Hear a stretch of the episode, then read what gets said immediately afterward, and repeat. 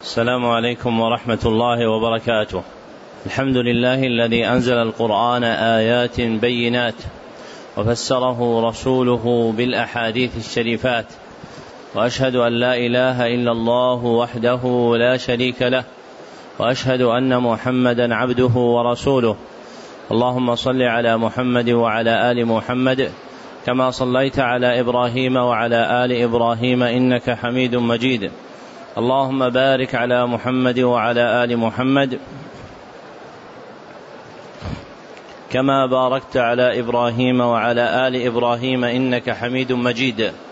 أما بعد فهذا المجلس الرابع في شرح الكتاب الأول من برنامج التفسير النبوي للقرآن وهو كتاب الأربعين المدنية في تفسير القرآن بالسنة النبوية.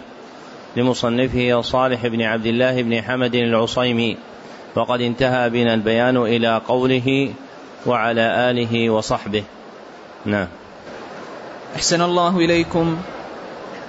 الحمد لله رب العالمين والصلاة والسلام على ختام الأنبياء وأشرف المرسلين نبينا محمد عليه وعلى آله أفضل الصلاة وأتم التسليم. اللهم اغفر لنا ولشيخنا وللحاضرين ولجميع المسلمين. قلتم أحسن الله إليكم في كتاب الأربعين المدنية في تفسير القرآن بالسنة النبوية والصلاة والسلام على عبده ورسوله الذي أنزله عليه وصيره أبلغ آية مرشدة إليه اتبعه قراءة وبيانا فكمل به علما وإيمانا وعلى آله وصحبه الخيرة المهتدين ومن اتبع الصراط المستقيم إلى يوم الدين. أما بعد فهذه لما فرغ المصنف وفقه الله من ذكر الصلاة والسلام على النبي صلى الله عليه وسلم أتبعه بالصلاة والسلام على طائفتين. الأولى طائفة الآل والأخرى طائفة الصحابة رضي الله عنهم. والمتلقى في الأدلة الشرعية الصلاة على الآل. فإن الوارد فإن الوارد في الأحاديث النبوية ذكر الصلاة على آل النبي صلى الله عليه وسلم في مواضع عدة أشهرها الصلاة عليهم مع الصلاة عليه صلى الله عليه وآله وسلم في أحاديث التشهد. ولم يأت قط الصلاة على صحب النبي صلى الله عليه وسلم في شيء من الأحاديث المرفوعة بيد أنه لما كان من شعار أهل البدع الوقيعة في صحب النبي صلى الله عليه وسلم صار من شعار أهل السنة مباينتهم بالصلاة والسلام على صحب النبي صلى الله عليه وسلم. فالفرق بين الصلاة والسلام على الطائفتين أن الصلاة والسلام على الطائفة الأولى وهم الآل واردة في الدليل الشرعي. وأما الصلاة والسلام على أصحاب النبي صلى الله عليه وسلم فإنها لم ترد في الدليل الشرعي وإنما وقعت مباينة لأهل البدع الذين أظهروا الوقيعة في الصحابة كالخوارج والرافضة. فصار من شعار أهل السنة أنهم يصلون ويسلمون على صحب النبي صلى الله عليه وسلم. فجرى عرف العلماء عند ذكر الصلاة والسلام على النبي صلى الله عليه وسلم بإتباعه بالصلاة والسلام على آله وصحبه رضي الله عنهم. وآل النبي صلى الله عليه وسلم هم ذووه وقرابته. فإن آل فإن آل الرجل في اللسان العربي هم قرابته من أهل بيته واختلف أهل العلم في تعيين آل النبي صلى الله عليه وسلم على أقوال.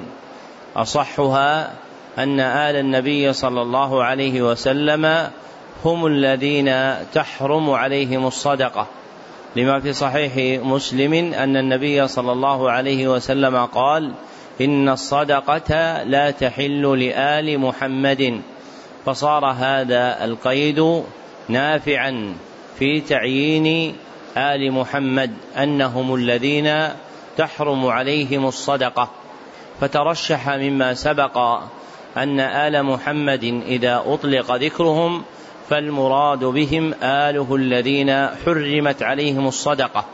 واختلف أهل العلم بعد في تعيين الذين حرمت عليهم الصدقة من آل النبي صلى الله عليه وسلم على أقوال أصحها أن الذين حرمت عليهم الصدقة من آله هم بنو هاشم وزوجاته صلى الله عليه وسلم. فصار آل النبي صلى الله عليه وسلم إذا أطلق ذكرهم انصرف ذلك إلى ذرية جده هاشم وإلى زوجاته صلى الله عليه وسلم. وإلى ذلك أشرت بقولي آل النبي هم الذين تحرم عليهم الزكاة والحصر. اعلموا عليهم الزكاة والحصر. اعلموا. في هاشم ومن له من الولد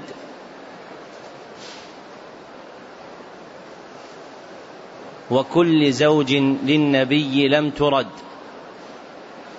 وكل زوج للنبي لم ترد ومذهب الأصحاب أن الآل أتباع دينه فعلم قال ومذهب الأصحاب أن الآل أتباع دينه فعلم قال. من يعيد الأبيات؟ هاي عبد الله. آل النبي هم الذين تحرم. عليهم الزكاة والحصر اعلموا في هاشم ومن له من الولد.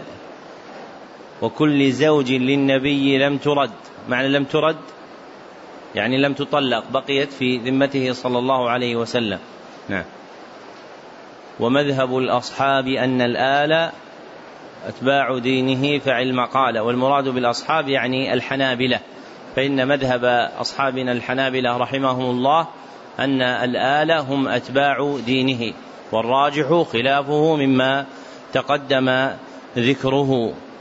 ثم إن المصنف رحمه الله تعالى بعد صلاته وسلامه على الآل صلى وسلم على صحب النبي صلى الله عليه وسلم في قوله وصحبه.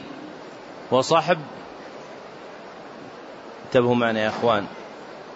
وصحب اسم جمع عند جمهور أهل العربية واسم الجمع عندهم ما دل على أكثر من متعاطفين وليس له واحد من لفظه أو لا يكون جمعه على أوزان الجمع المعروفة عندهم ما دل على أكثر من متعاطفين. وليس له واحد من لفظه أو له واحد لكن ليس وزنه من أوزان الجموع المعروفة عندهم. فمثلا كلمة رهط ما واحدها؟ لا واحد لها ليس لها مفرد فهي اسم جمع لأنها تدل على أكثر من متعاطفين تدل على جماعة. مثال آخر كلمة صحب لها واحد من لفظها وهو صاحب. لكن ليس هذا الوزن وهو فعل من أوزان الجموع عند العربية عند أهل العربية. ولهذا فإن مذهب الجمهور هو أن كلمة صحب اسم جمع لا جمع لفقدان هذا الوزن في جموع العربية. وذهب بعض أهل العلم كالأخفش إلى أنه جمع. وانتصر له شيخ شيوخنا محمد الأمين الشنقيطي. وعلل ذلك بأن ما ذكره أهل العربية من أوزان الجموع لا يقتضي الحصر فيها فإنه قد يوجد من الأوزان الدالة على الجموع ما لم يذكروه ومثل له بصحب وصاحب لرواج هذا الوزن فإن من نظرائه كذلك ركب وراكب. فإنه نظير صحب وصاحب ومذهب الجمهور أنه اسم جمع لا جمع ومن أهل العلم من ذكر أن كلمة صحب جمع وهي مفردها صاحب بمعنى صحابي والصحابي في العرف الشرعي هو من من الصحابي في العرف الشرعي؟ هو الذي صحب النبي صلى الله عليه وسلم. إيش؟ أحسنت. هو من لقي النبي صلى الله عليه وسلم مؤمنا به ومات على ذلك. من لقي النبي صلى الله عليه وسلم مؤمنا به ومات على ذلك. فلا بد من اجتماع ثلاثة أمور. أولها أن يلقى النبي صلى الله عليه وسلم. فكيف ما لقي النبي صلى الله عليه وسلم ولو بمجرد الرؤية انتظم في سلك الصحابة وثانيها أن يكون حال لقائه بالنبي صلى الله عليه وسلم مؤمنا به فيكون ممن آمن بالنبي صلى الله عليه وسلم في حياة النبي صلى الله عليه وسلم. فلو قدر أنه لقيه حال كونه كافرا ثم بعد موت النبي صلى الله عليه وسلم أسلم فإنه لا يكون صحابيا.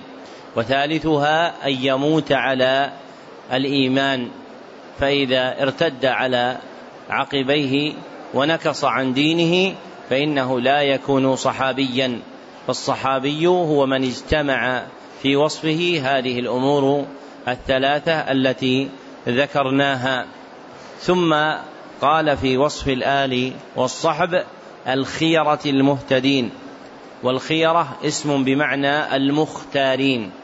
فآل النبي صلى الله عليه وسلم وأصحابه رضي الله عنهم ممن اختارهم الله سبحانه وتعالى واجتباهم وجعل لهم من الخصال الحميدة والمقامات العظيمة ما ليس لغيرهم فلهم من الفضل على غيرهم ما جاء في الشرع الحكيم في القرآن والسنة من علو منزلتهم وجلالة قدرهم وانعقد الإجماع على معرفة قدر آل النبي صلى الله عليه وسلم وأصحابه رضي الله عنهم وتعظيم مقامهم وحفظ حرمتهم وتوقير جنابهم.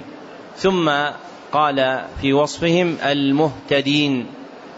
أي الذين أرشدوا إلى ما فيه الخير فإن حقيقة الهداية هي الإرشاد. وأعظم ما وقع لهم من الإرشاد أن الله سبحانه وتعالى هداهم للإسلام ووفقهم لصحبة النبي عليه الصلاة والسلام وهذا أكمل الاهتداء. فإن الاهتداء للإسلام نعمة وإذا اقترنت هذه النعمة بكون المهتدي للإسلام صار من أصحاب النبي صلى الله عليه وسلم فهذا أدل على عظم النعمة.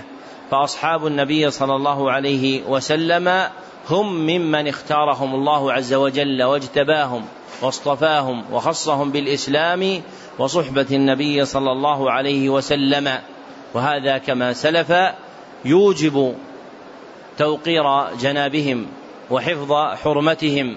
وعدم التعدي عليهم ولا انتقاص أحد منهم رضي الله عنهم مع كف اللسان عما شجر بينهم. فهم كما قال بعض السلف أصحاب النبي صلى الله عليه وسلم بمنزلة العيون دواؤها في ترك مساسها أي أن العين إذا ورمت فإن دواءها في ترك مساسها باليد.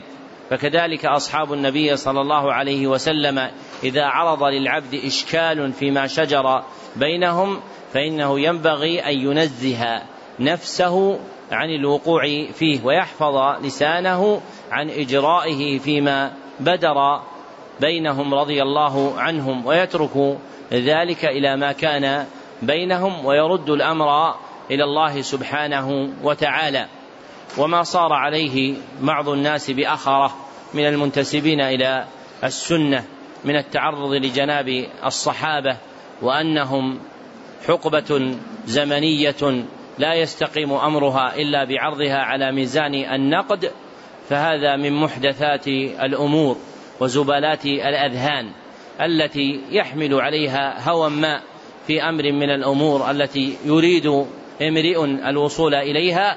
فيجعل القول في الصحابة قنطرة توصله إلى مراده الذي يصبو إليه في هواه المتعلق بشهوة أو شبهة. فينبغي أن يحذر الإنسان من مثل هذه الدعوات التي دبت بين الناس واستساغوها وهانت عليهم. فإن هذا من ضعف الدين ووهن السنة.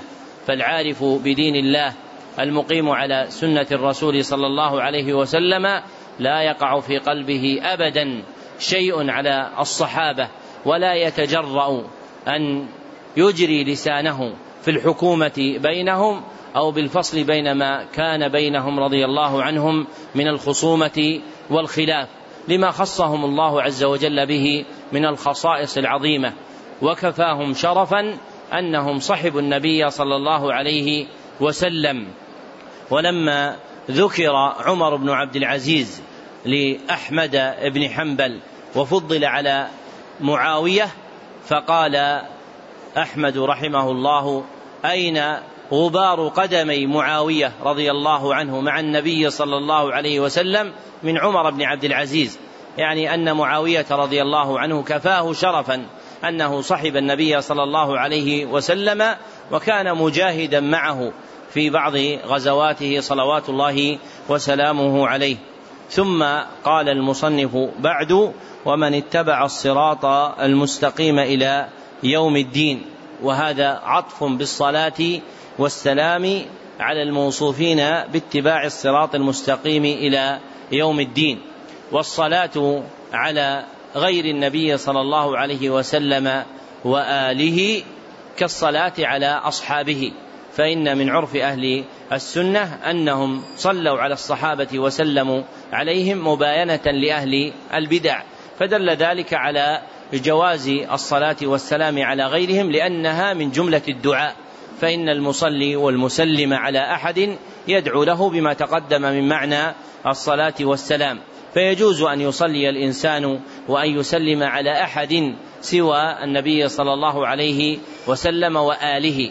لكن لا تجعل شعارا يختص به دون غيره. فلو قال قائل عن أبي بكر الصديق عليه الصلاة والسلام أو قال عن عمر عليه الصلاة والسلام أو عن عائشة عليها الصلاة والسلام كان ذلك جائزا لأنه من جنس الدعاء.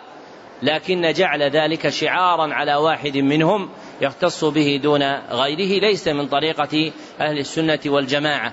وطريقة أهل السنة والجماعة عند ذكر الصحابة الترضي عليهم عملا بما جاء في ذلك من الآي. لكن لو أراد أحد أن يصلي على أحد منهم ويسلم عليه كان ذلك جائزا. بل لو أراد أن يصلي ويسلم على غيرهم كأب أو أم أو شيخ له كان ذلك جائزا لأنه من جملة الدعاء وباب الدعاء واسع لكنه ليس من جنس المشروع المأمور به. وإنما هو من جنس المباح المأذون فيه. ثم إن هؤلاء الذين صلى عليهم المصنف وسلم بعد الآل والصحابة وصفهم بقوله ومن اتبع الصراط المستقيم. والمراد بالصراط المستقيم هو الإسلام. لحديث النواس ابن سمعان عند أحمد بسند حسن وفيه أن النبي صلى الله عليه وسلم قال فالصراط الإسلام. وهو عند الترمذي وابن ماجه بإسناد ضعيف لكن إسناد أحمد حسن فقدم بالذكر. فدل هذا الحديث أن الصراط المستقيم الذي أمرنا بسلوكه هو الإسلام. وقد قال الله سبحانه وتعالى وأن هذا صراطي مستقيما فاتبعوه ولا تتبعوا السبل. فتفرق بكم عن سبيله فذكر المأمور به في الصراط وهو اتباعه. ولهذا آثر المصنف هذا الفعل فقال ومن اتبع الصراط المستقيم امتثالا للمأمور به في قوله تعالى وأن هذا صراطي مستقيما فاتبعوه فالله سبحانه وتعالى أمرنا بأن نتبع الصراط المستقيم واتباع الصراط المستقيم يكون بامتثال خطاب الشرع. فمن امتثل خطاب الشرع وأقام عليه فهو المتبع للصراط المستقيم ومن صار من أهله فهو المستقيم حقا لأن المستقيم شرعا هو المقيم على ما أمره الله سبحانه وتعالى فإذا قام الإنسان على ما أمره الله سبحانه وتعالى طلبا وكفا وتصديقا لخبره فإنه يسمى مستقيما ثم جعل المصنف الغاية التي ينتهي إليها أولئك قوله إلى يوم الدين أي إلى أن يرث الله سبحانه وتعالى الأرض ومن عليها. فإن يوم الدين هو يوم القيامة كما قال الله سبحانه وتعالى وما أدراك ما يوم الدين ثم ما أدراك ما يوم الدين يوم لا تملك نفس لنفس شيئا والأمر يومئذ لله. وفقدان الملك يكون يوم القيامة لأن الله سبحانه وتعالى قال لمن الملك اليوم؟ لله الواحد القهار. فإذا زالت الأملاك ولم يبقى ملك إلا لله فذلك يوم الدين. وأصل الدين الحساب والجزاء وهما أمران متلازمان. فإن الحساب مقدمة الجزاء والجزاء عاقبة الحساب. فإنه إذا أريد مجازاة أحد تقدمها حسابه. وإذا وجدت وإذا وجد حساب أحد لزمه أن يتبعه جزاءه. فأهل العلم إذا ذكروا يوم الدين قالوا يوم الحساب والجزاء. لما بينهما من التلازم. وأنهما أمران مقترنان في الشرع. فدعا المصنف بأن تدوم الصلاة والسلام على الآل والصحب ومن اتبع الصراط المستقيم إلى يوم الدين فشمل بدعائه هذا جميع المسلمين وهذا من أكمل الدعاء فإن من أكمل الدعاء تعميمه. وقد قيل للنبي صلى الله عليه وسلم فاعلم أنه لا إله إلا الله واستغفر لذنبك وللمؤمنين والمؤمنات. فأمر صلى الله عليه وسلم بأن يعم بدعائه جميع المؤمنين. ورويت أحاديث في فضيلة الدعاء للمسلمين عامة وأن له بكل مسلم حسنة لكن لا يثبت منها شيء. لكن من كرم العبد وجوده في دعائه أن يدعو للمسلمين جميعا. وهذه طريقة أهل الفضل والصلاح ومقدمهم النبي صلى الله عليه وسلم الذي أمر بذلك وكان صلى الله عليه وسلم يدعو في صلواته لعباد الله جميعا كما في التشهد. وفيه السلام عليك أيها النبي ورحمة الله وبركاته السلام علينا وعلى عباد الله الصالحين. فإن عباد الله الصالحين يشمل كل عبد صالح في السماء والأرض كما في الصحيح في الحديث المذكور. ثم لما فرغ المصنف مما سلف من الكلام قال أما بعد. وهذه الكلمة أما بعد كلمة يؤتى بها للانتقال من أسلوب إلى أسلوب. كلمة يؤتى بها للانتقال من أسلوب إلى أسلوب. كما ذكره أهل العلم. فما معنى الأسلوب؟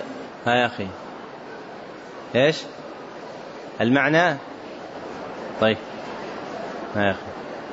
أيوة ما المراد بالفن؟ النوع من ذكر هذا؟ سليمان البجيرمي عن شيخه عطية الأجهوري هذه الكلمة المشهورة في كلام المصنفين كلمة يؤتى بها للانتقال من أسلوب إلى أسلوب معناها للانتقال من فن من الكلام إلى فن آخر أي نوع من الكلام إلى نوع آخر. يؤتى بها للانتقال من فن من الكلام أي نوع من الكلام إلى نوع آخر. ذكر هذا سليمان البجيرمي في فتوحات الوهاب عن شيخه عطية الأجهوري ذكر هذا سليمان البجيرمي عن شيخه عطية الأجهوري في فتوحات الوهاب. فإذا أراد المتكلم أن ينتقل من نوع من الكلام يتكلم فيه إلى آخر قال أما بعد. فهي لا تختص بمقدمة الكلام كما يتوهم بل إذا أراد المتكلم أن ينتقل من كلام إلى آخر في أثناء كلامه قال أما بعد. ثم شرع يذكر ما يذكر. والانتقال بهذه الكلمة. أما بعد من السنن النبوية فقد صح ذلك عن النبي صلى الله عليه وسلم في أحاديث كثيرة في مكاتباته ورسائله صلى الله عليه وسلم إلى الملوك وفي خطبه صلوات الله وسلامه عليه. وذكر عبد القادر الرهاوي أربعين حديثا عن أصحاب النبي صلى الله عليه وسلم في الإتيان بأما بعد الانتقال بها في الكلام. ومعنى هذه الكلمة مهما يكن من شيء بعد. مهما يكن من شيء بعد. يعني بعد ما تقدم من الكلام. فكأن المتكلم قال مهما يكن من شيء بعد ذلك الذي تقدم فهذه أربعون حديثا نبوية. نعم. أحسن الله إليكم. فهذه أربعون حديثا نبوية في تفسير طائفة من الآيات القرآنية اقتطفتها من دوحة الرواية المسندة وأبرزتها في أحسن صورها المجردة متبعا ما تقرر من القواعد عند أهل الحديث الأماجد وربنا المسؤول أن يؤتينا فهم القرآن ويحفظ علينا السنة والإيمان. لما ذكر المصنف انتقاله من نوع من الكلام إلى آخر ابتدأه بالإشارة إلى مراده فيما جمعه في هذه الأوراق. فقال فهذه. واسم الإشارة هذا يراد به المعنى القائم في الذهن. يراد به المعنى القائم في الذهن. سواء تقدمت الخطبة على الكتاب أو تأخرت عنه فإنه لا يشير إلى شيء إلا إلى معنى قائم بالذهن يتعلق بهذه الأحاديث الأربعين المثبتة في كتابه. ثم أشار إلى المشار إليه بقوله أربعون حديثا نبوية وعدد الأربعين مما جرى في لسان العرب العربي استعماله فيما يكثر فإن العرب اتخذت أعدادا للتكثير. من أشهرها الأربعون والسبعون والمئة فإن هذه من أعداد العرب التي تكثر بها الشيء. ثم جرى في عرف المحدثين تخصيص جمع الأحاديث في أقل أعدادها بأربعين حديثا فصنفوا تصانيف كثيرة باسم كتاب الأربعين من أشهرها الأربعين النووية ما اسمها النووية باعتبار مصنفها.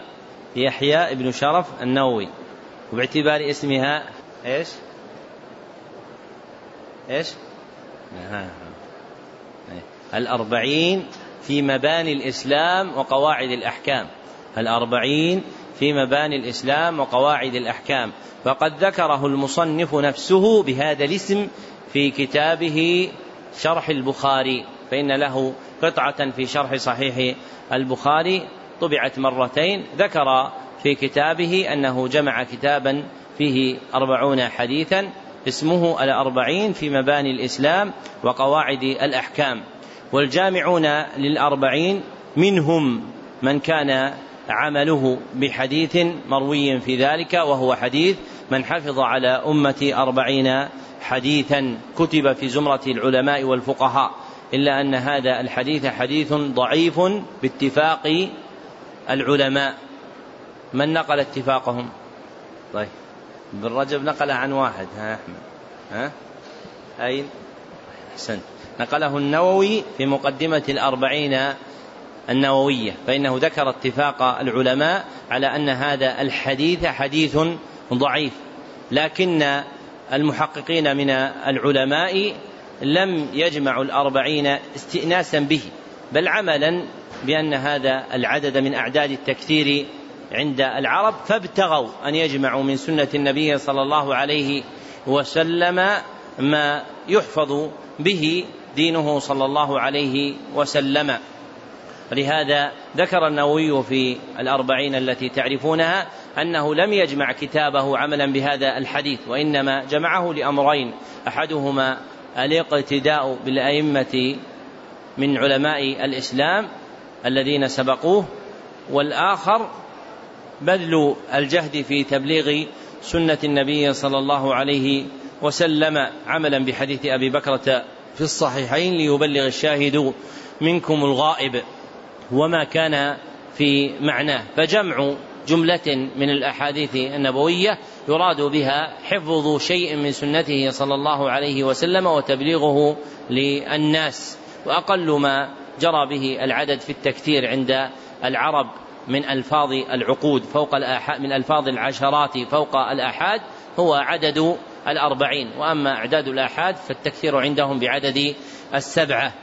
ثم ذكر المصنف أن هذه الأربعين كلها من الأحاديث النبوية. والحديث النبوي هو ما أضيف إلى النبي صلى الله عليه وسلم من قول أو فعل أو تقرير ما أضيف إلى النبي صلى الله عليه وسلم من قول أو فعل أو تقرير فإنه يسمى حديثا نبويا لإضافته صلى الله عليه وسلم فإذا صدر من قوله سمي قوليا وإذا كان من فعله سمي فعليا وإذا كان سكوتا منه صلى الله عليه وسلم على شيء سمي تقريرا. ولهذا قسمت السنة إلى هذه الأنواع الثلاثة. قال ابن عاصم في مرتقى الوصول قسمت السنة بانحصار للقول والفعل وللإقرار. فأقسام السنة النبوية ترجع إلى هذه الموارد الثلاثة. فإن قال قائل إن فيما يأتي في بعض هذه الأحاديث شيء من كلام الصحابة فما جوابه؟ جوابه؟ نعم. أحسنت. جوابه أن ما كان كذلك مما ذكر فيها فإن له حكم الرفع لأن الأحاديث باعتبار رفعها نوعان أحدهما المرفوع الحقيقي وهو الصريح. كقول الصحابي قال رسول الله صلى الله عليه وسلم أو فعل الرسول صلى الله عليه وسلم. والآخر المرفوع الحكمي وهو الذي لا يكون صريح لفظه. إضافته للنبي صلى الله عليه وسلم لكن يحكم بأنه كذلك. ومن أشهر أنواعه إذا حدث الصحابي بشيء لا يقال من قبل الرأي فإنه إذا تكلم بشيء لا يقال من قبل الرأي أي لا يعلم بطريق العقل والنظر فإنه لا بد أنه استنبطه من شيء وعاه عن النبي صلى الله عليه وسلم.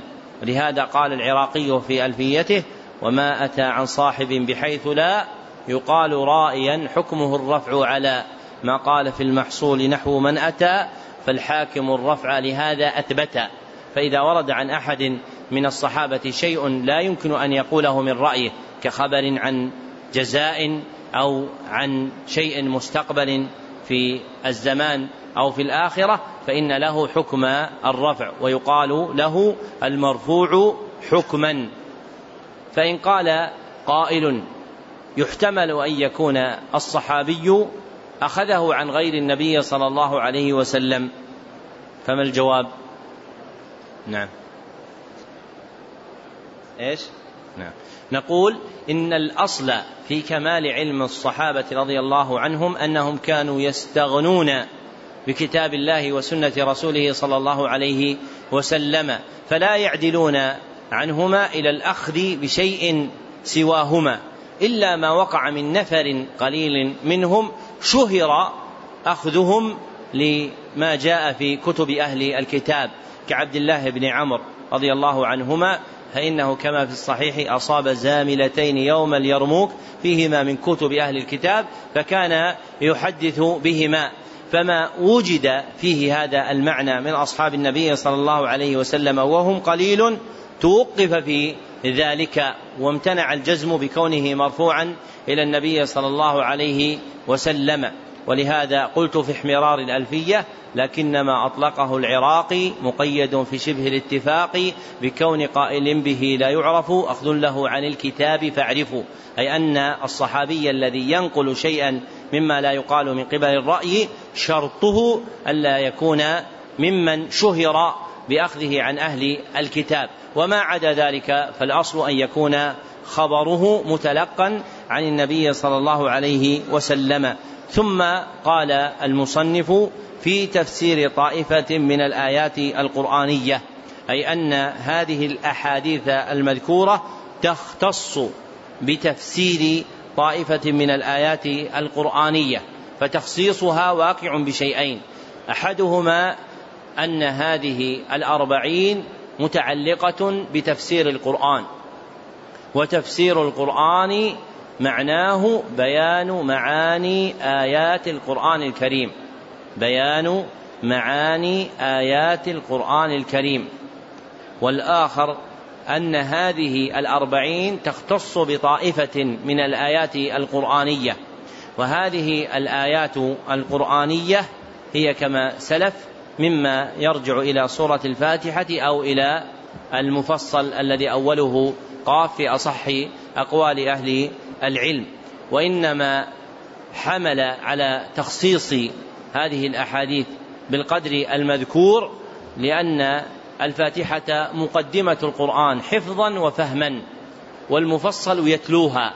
فمن أراد أن يحفظ القرآن وأن يتعلم تفسيره فإنه يبدأ بالمفصل بعد الفاتحة. وهذه جادة معروفة عن السلف عن عبد الله بن عمر وغيره. وذكرت لكم فيما فيما سلف أن من أراد أن يترقى في التفسير فإنه يبتغي أولا تفسير الفاتحة والمفصل ثم يرتقي ثانيا بعد ذلك إلى تفسير سورة البقرة. فإنه لا يكاد بعد ذلك يفوته شيء من أصول معرفة التفسير إلا نزر يسير. فإنه يتكون له من ذلك آلة عظيمة وعدة متينة في فهم كلام الله سبحانه وتعالى. فآثرنا اختصاص الأحاديث بما ذكر لأجل المعنى المذكور. ثم قال المصنف من الآيات القرآنية أي من الآيات المنسوبة إلى القرآن الكريم وتقدم بيان معنى الآية القرآنية وأنها ما معنى الآية القرآنية شرعا؟ نعم يا أخي.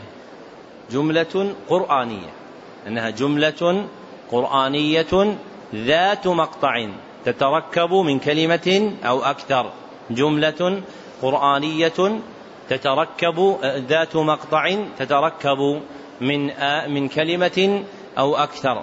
ثم قال اقتطفتها من دوحة الرواية المسندة أي أخذتها والاقتطاف متعلقه الثمر. فهذه الأحاديث بمنزلة الثمر المقتطف والدوحة الشجرة العظيمة والدوحة الشجرة العظيمة فكأنه كن عن هذه الأحاديث بأنها ثمار اقتطفت من ثمرة اقتطفت من شجرة عظيمة. وهذه الشجرة هي شجرة الرواية المسندة أي الرواية التي أسندت إلى النبي صلى الله عليه وسلم مما يرويه صاحب كتاب ما بإسناده فمثلا كتاب البخاري أو مسلم أو أبي داود هي من كتب الرواية المسندة وتآليف الرواية المسندة كثيرة جدا والذي في أيدي الناس منها بحمد الله يقارب الألف أشعره الكتب الستة ومسند أحمد وموطأ مالك ومسند الدارمي وسنن البيهقي الكبرى. فإن هذه العشرة هي مدار رحى علوم السنة النبوية ودراستها تقدم على دراسة غيرها من كتب السنة المسندة وذلك بعد فراغك من قراءة كتب السنة السنة المجردة التي أشار إليها في قوله وأبرزتها في أحسن صورها المجردة أي أظهرت تلك الثمار المقتطفة في أحسن صورها المجردة. والرواية المجردة هي التي تذكر خلية من الإسناد. هي التي تذكر خلية من الإسناد. فالرواية نوعان أحدهما الرواية المسندة وهي المصحوبة بإسناد. والآخر الرواية المجردة وهي الخلية من الإسناد. فمثلا صحيح البخاري من كتب الرواية المسندة. وكتاب الأربعين النووية من كتب الرواية المجردة. فإذا أخلي الحديث من إسناده سمي مجردا. وتجريد الأحاديث من أسانيدها يقع على صور متعددة. يدل على ذلك قوله في أحسن صورها. فإن أفعل التفضيل لا تجري غالبا إلا بينما تقع فيه المفاضلة. وتجريد الأحاديث النبوية له أربع صور. وتجريد الأحاديث النبوية له أربع صور. الأولى ذكر الحديث مع راويه من الصحابة ومخرجه من أئمة الحديث. ذكر الحديث مع راويه من الصحابة ومخرجه من أئمة الحديث. والصورة الثانية ذكر الحديث مع مخرجه من أئمة الحديث. والصورة الثالثة ذكر الحديث مع راويه من الصحابة. والرابعة ذكر الحديث دون راويه ولا مخرجه. ذكر الحديث دون راويه ولا مخرجه. وهذه الصور الأربع أكملها الصورة الأولى وهي التي جرى عليها المصنف في هذا الكتاب. فمن أراد أن يجرد شيئا من الأحاديث النبوية فإنه يلتزم عند ذكر الحديث تسمية صحابيه الذي رواه ومخرجه من الأئمة الذين أسندوه. فمثلا ما تقدم ذكره في قول البخاري حدثنا محمد بن سلام قال أخبرنا عبد عن هشام بن عروة عن أبيه عن عائشة رضي الله عنها أن الرسول صلى الله عليه وسلم قال إن أتقاكم لله وأعلمكم به أنا. كيف يكون تجريده في أكمل الصور؟ نعم. إن أعلمكم بالله وأتقاكم له أنا. أحسنت. أن يقول القائل عن عائشة رضي الله عنها قالت قال رسول الله صلى الله عليه وسلم إن أعلمكم بالله وأتقاكم له أنا أخرجه البخاري فهذا أكمل ما يكون من التجريد وهو الذي جرى عليه الأئمة المصنفون في الأحاديث المجردة كالأربعين النووية وعمدة الأحكام وبلوغ المرام ورياض الصالحين. وهي أمهات الكتب التي يبتدأ بها في علم الحديث. حتى إذا وعاها طالب العلم رواية ودراية ارتقى بعد ذلك إلى الأصول المسندة وعمدتها الكتب العشرة التي سميت وهي الكتب الستة وموطأ مالك ومسند أحمد ومسند الدارمي والسنن الكبرى للبيهقي. فهذه أصول وعمد كتب الرواية المسندة. ثم قال متبعا ما تقرر من القواعد أي مقتفيا الذي استقر من القواعد.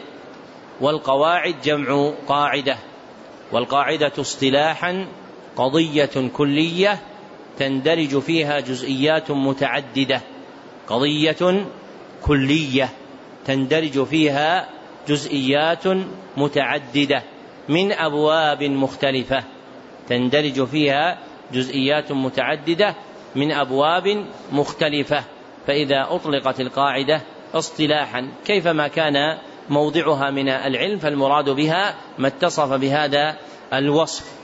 وهذه القواعد المرادة هي التي استقرت عند أهل الحديث الأماجد دون غيرهم لأن ذكر الأحاديث وعزوها مسندة أو مجردة يكون وفق ما قرروه دون غيرهم لأنهم هم أهل هذا الفن فيقدمون على غيرهم. قال ابن عاصم في مرتقى الوصول وكل فن فله مجتهد عليه في تقريره يعتمد وكل فن فله مجتهد عليه في تقريره يعتمد. فيقدم ما جرى عليه عرف أهل عرف أهل الحديث من القواعد على غيرهم لأنهم أهل الفن.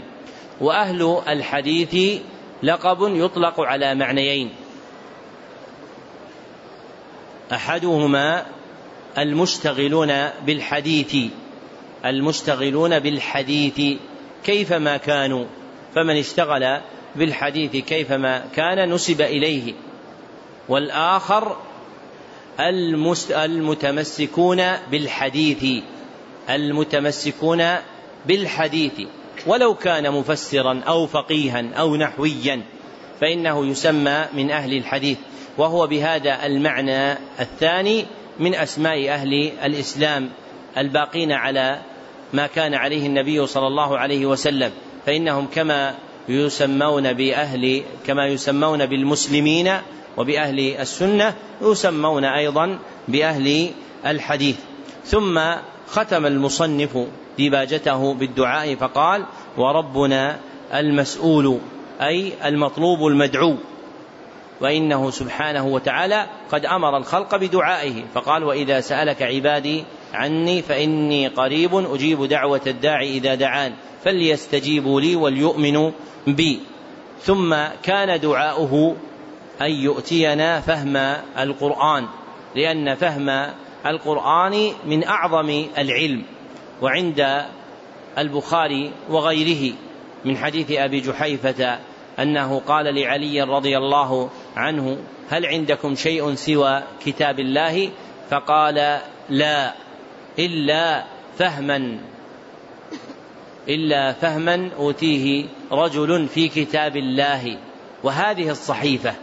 فذكر أن الذي يزيد من العلم فوق ما في كتاب الله الفهم الذي يهبه الله سبحانه وتعالى لمن يشاء من خلقه فمن أعظم موارد العلم وينابيعه أن يرزق العبد فهم القرآن فنسأله سبحانه وتعالى أن يؤتينا جميعا فهم القرآن.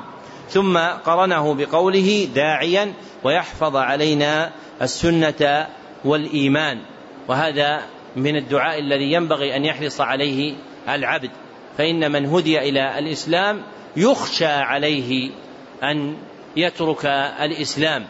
وقد روى مالك في موطئه عن نافع أنه سمع ابن عمر يقول على الصفا اللهم إنك قلت ادعوني أستجب لكم وإنك لا تخلف الميعاد فكما هديتني للإسلام فلا تنزعه مني وتوفني وأنا مسلم.